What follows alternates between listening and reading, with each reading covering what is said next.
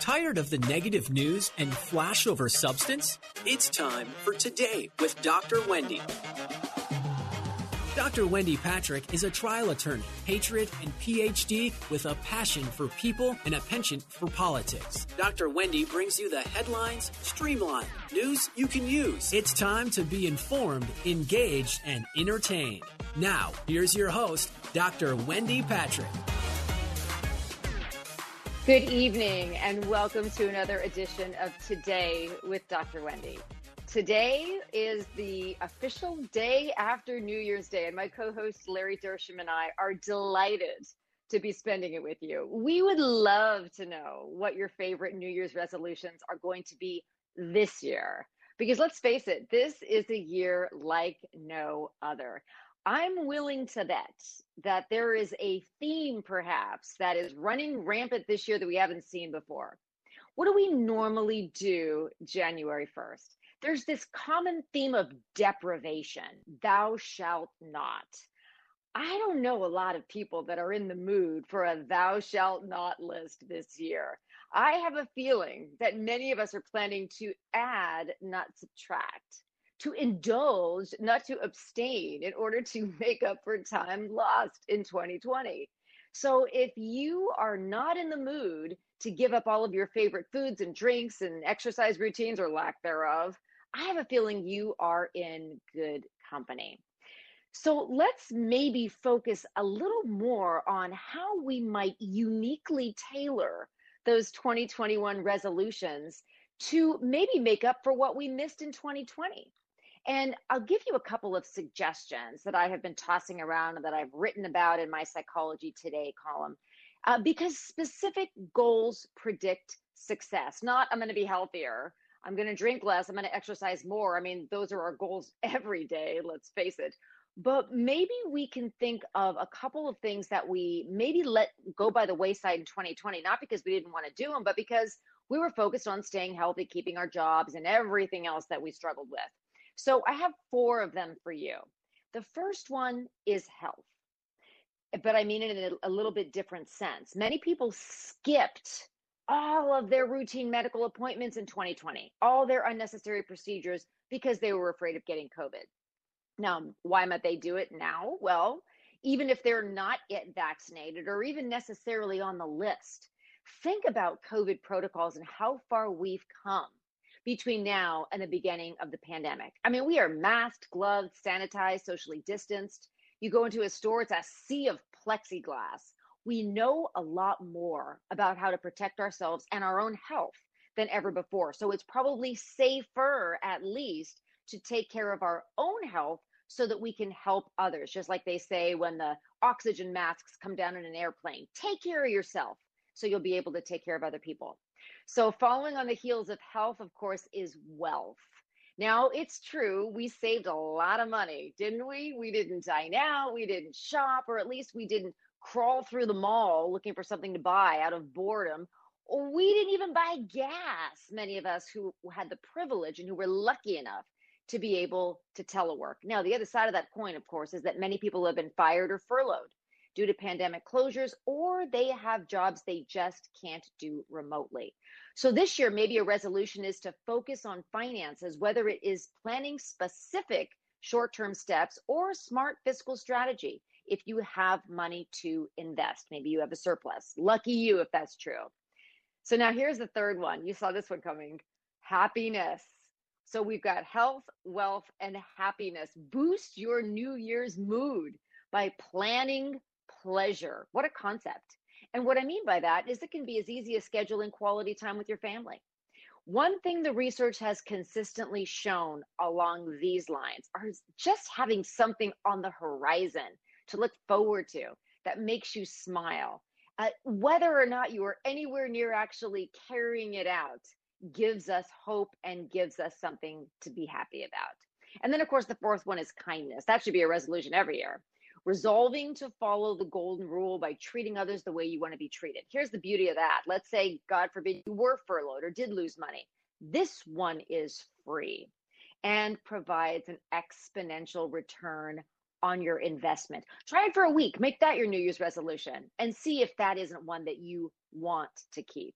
So, focusing on a year to add, not subtract, focusing on goals that are both specific and special, we may actually this year, unlike years past, be encouraged and inspired to fulfill for once our New Year's resolution.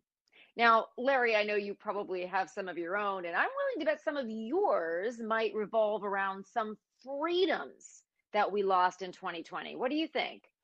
Uh, sure, Wendy. Uh, I guess I've been thinking a lot about maybe not resolutions, New Year's resolutions, but how about New Year revolution?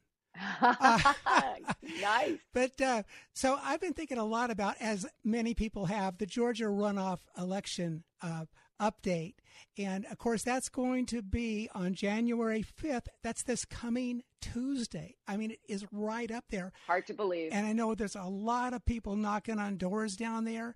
Uh, I, even I've been asked, uh, you know, through social media, uh, friends to come down there and so forth. We weren't able to get away and so forth. But uh, it's really big because why is this so big? Georgia, for goodness sakes, that's on, on the East Coast. We're on the West Coast. Well, it's because whoever wins these runoff elections will control uh, the Senate. Now, already the House is controlled by the Democrats. And if the Democrats win these two runoff election seats, they will control the Senate. And if perchance Joe Biden becomes our president, they will control the executive branch. They will control the legislative branch. Now they control a lot of the the, the federal courts as well, not all of them. As we know, the Supreme Court now has a, a majority of conservative uh, justices and so forth. But just a little bit here. Kelly Loeffler, she's the Republican incumbent, versus Reverend Ralph uh, Raphael Warnock.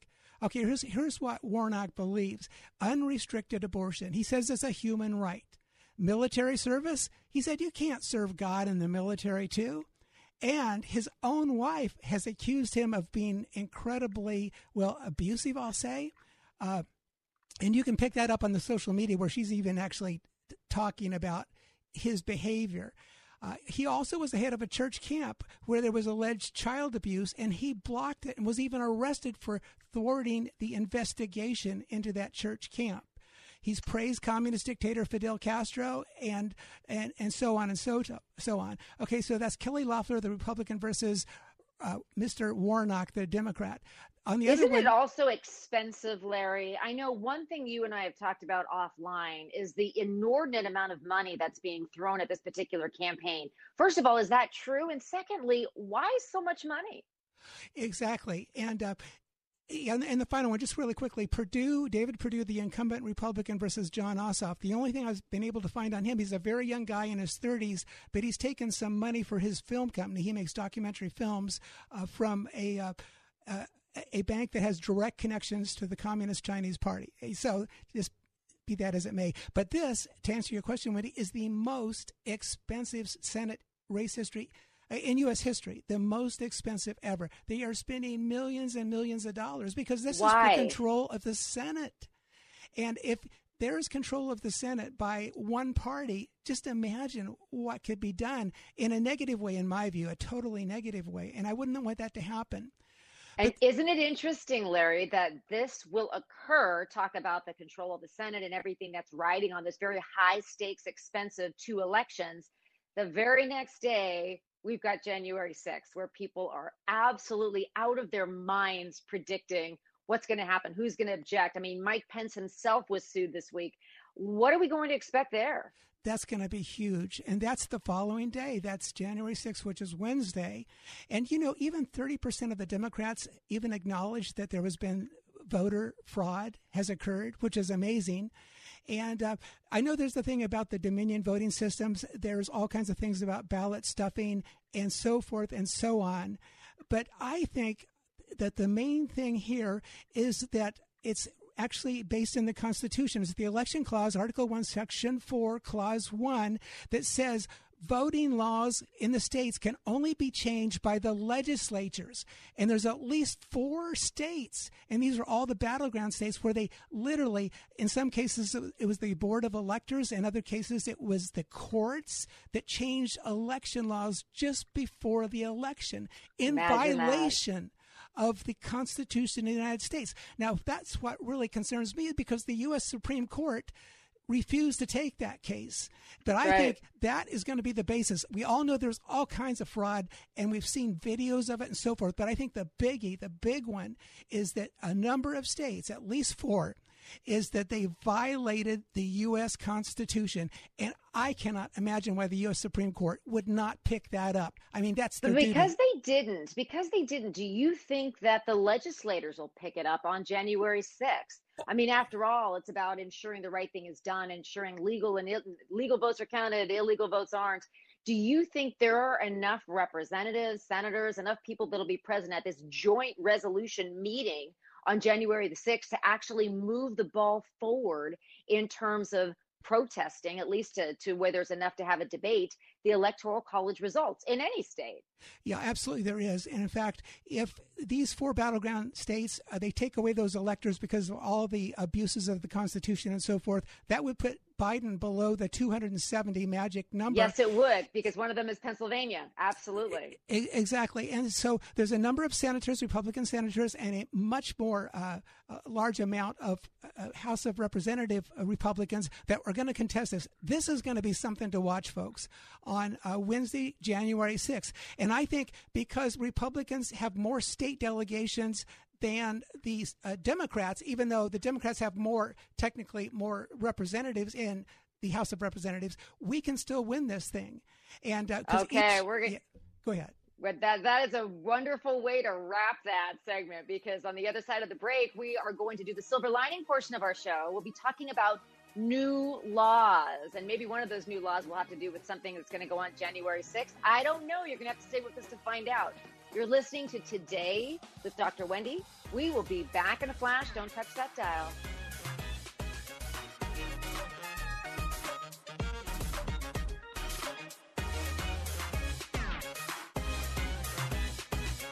News cycle lowlights have no place here. You're listening to the headline highlights on Today with Dr. Wendy on The Answer San Diego. Okay, we got a minute or two. We're, we're not on, right? Okay, great yeah. job, Wendy, with with those uh, those passes, those segues, those uh, handovers. Yeah, that was fun. hey, I wonder if there is a new law that has something to do with what's going to go on on January sixth. I mean, have you heard of one? Well, I was thinking when I said it of the move made by the Republicans suing Mike Pence to try to declare that he has the authority. And that to, was thrown out, right? You know that was thrown out. That was it thrown out yesterday? Yesterday? Yeah, yeah it didn't succeed. Because he he had to file by 5 p.m. and he did, and then I talked about it on a Wednesday. So did, did it get thrown out on Thursday? It probably did. It was a again, it was a court that threw it out. It was that uh, gentleman from Texas that introduced it, uh, Gohmert, Louis Gohmert introduced this lawsuit and, and on behalf of the Republicans. Uh, exactly. And okay, so here's here's what I'll say then. I won't talk about anything specific, but I'll use that as a springboard sure. to talk about how new laws are made and why we have to um, keep an eye on it. And then I'll and then I'll uh, segue to California's new laws, and then we'll go into R three. How's that sound? Sounds perfect. I can't believe how fast that first segment went. I mean, it's, it's gone. I thought it actually. I, I, was actually thinking it seemed like it was long. Isn't that funny about perception? It is. Yeah, that's the sub- subjectivity of time, I guess. Right. Uh, that's right. That's right. So, okay. Well, I'm ready whenever the two of you are. Yeah.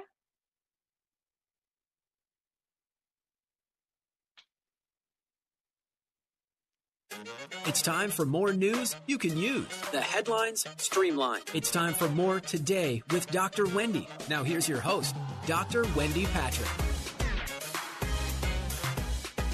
Welcome back to Today with Dr. Wendy. I'm Wendy Patrick. Well, we spent the first half talking some New Year's resolutions, some politics, and now we're going to segue into a little bit of a related topic, and that has to do with new laws. Now, let me just start by saying if you've been following politics, you know that lawsuits and politics have been tied up together for as long as we've been discussing either one of them separately. You just can't talk about one without the other. And this week, the very last week of 2020 was an excellent example of what I mean. I talked about the the short lived lawsuit against Mike Pence. We've talked about the other short lived lawsuits against different states and filed by different states. It's like everybody sues everyone. It's not quite that bad, but you'd think it was if you followed politics because the two are tied so closely together. However, we in California also care very deeply about our new laws as well. And some of them, talk about the silver lining, which we always like to have during the second half of our show. Some of the new laws we have here are designed to give us what our resolutions are made of health, wealth, happiness, kindness, everything that we just talked about the first half. And we're going to talk about a few examples of those that are particularly relevant to San Diegans. Because as we clinked our glasses Thursday night, ringing in the new law, ringing in the new year, we also rang in new laws. However, I'm used to, to doing segments at the beginning of the year talking about hundreds and hundreds and hundreds of new laws. We actually don't have as many this year. No doubt because of pandemic restrictions, we were not in session lawmaker wise as much as we usually are. So we're going to highlight a couple of the big ones, even though we actually do have 372 of them. So there, there are a significant number. Um, but some of them do go along the lines of keeping us healthy. And one of the ones I want to talk about is AB 685. We've spent a lot of time talking about this, um, both running up to the new year and since then, because this has to do with COVID and it has to do with notification. In other words, you should be able to have both health and wealth. You should not have to choose between your life and your livelihood. So, this particular assembly bill enhances an employer's obligation to report outbreaks of COVID among employees, not just to the local health authorities, but also to the workforce. Timing matters here. They have to do it within one business day. This is a law I always like to describe as uh, addressing both signs and symptoms in a different sort of a spin. Where there have been symptoms, there must be signs. There must be signage indicating where have been outbreaks and what employees have to know and what their remedies might potentially be. I mean, how many times did we hear in 2020 of employees returning to the workplace only to find out after the fact there'd been an outbreak? And then whether or not they came down with COVID, they were terrified that not only had they contracted it, but maybe they took it home to loved ones. Maybe they lived with somebody who was immunocompromised or over 65. No more in 2021. Now there are very stringent notification requirements. Larry, I know that's something that is near and dear to your heart as well because you also have family members that you want to make sure you don't transmit it to. Yeah, I do. And it doesn't concern me that much. Truthfully, Wendy, what concerns me more is the closure of the businesses and to me, I don't know if you saw this article. Actually, it was a news story. Uh, her name is Lindsey Graham, and she's in the state of Oregon, and she operates a beauty shop. She refused from the very beginning to close down her beauty shop, and uh, the governor up there, I think her name is Governor Brown, really threatened her and sent out the uh, child protective people to see if she was a good mother to her children, threatening from all different perspectives. Well, she's still maintaining her shop is open and she's going through the safety procedures, and not one case of COVID has showed up at her door. So I'm kind of, again, I'm more concerned about, and isn't it sad, Wendy, that we have to. Um, this has been so politicized. Wouldn't it be wonderful if both sides would say, we want to get to the root of this cause, you know, curing this disease, and we're not going to even bring politics anywhere close to it because so many people, I think conservatives like me, don't trust the data. So much of it is being inflated, I think, for social purposes or, or political purposes, and it's so worrisome. I just want to get this disease behind us and move on and make our country great.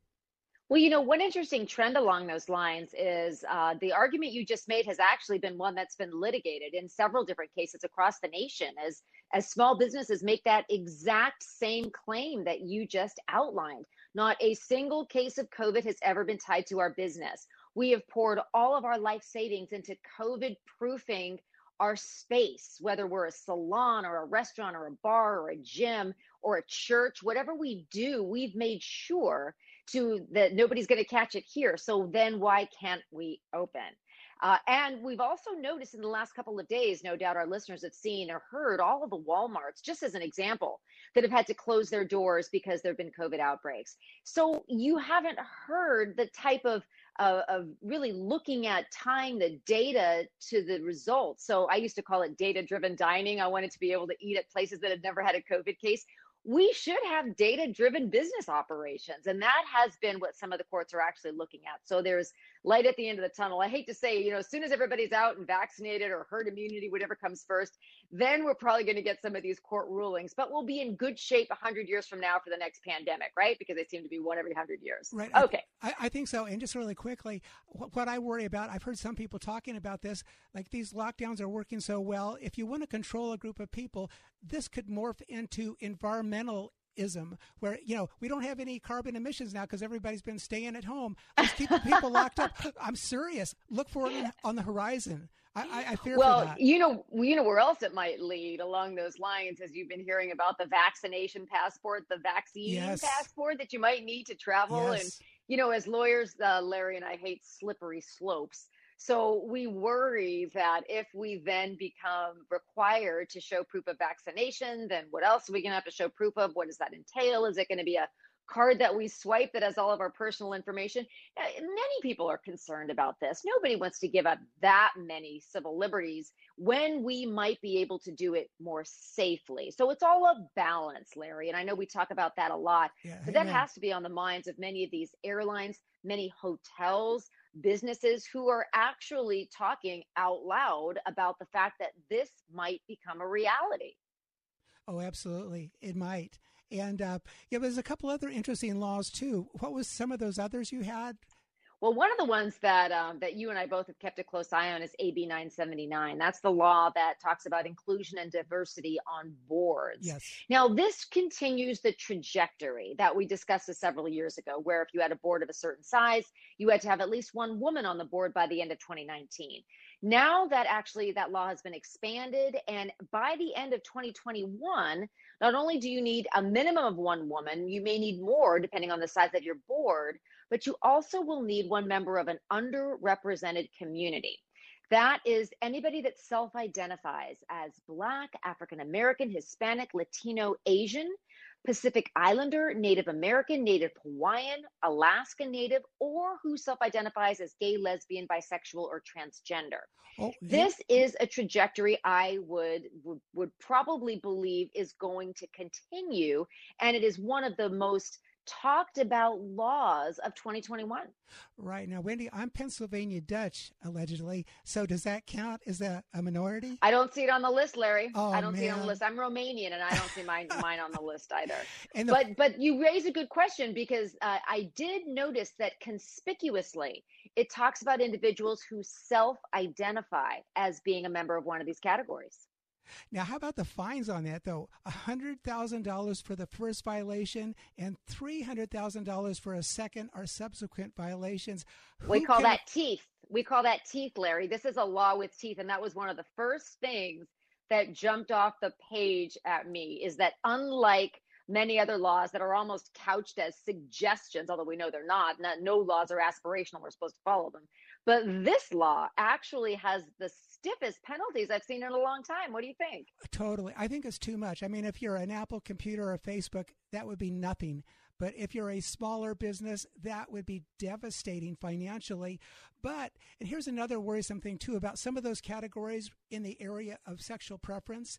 I worry about the churches. Like if you have a big church, that could go against church doctrine or even some of the mosques for a Muslim uh, friends. It could go against them. So what will happen in that thing where you actually those kind of uh, decisions that will have to be made. It's going to be interesting.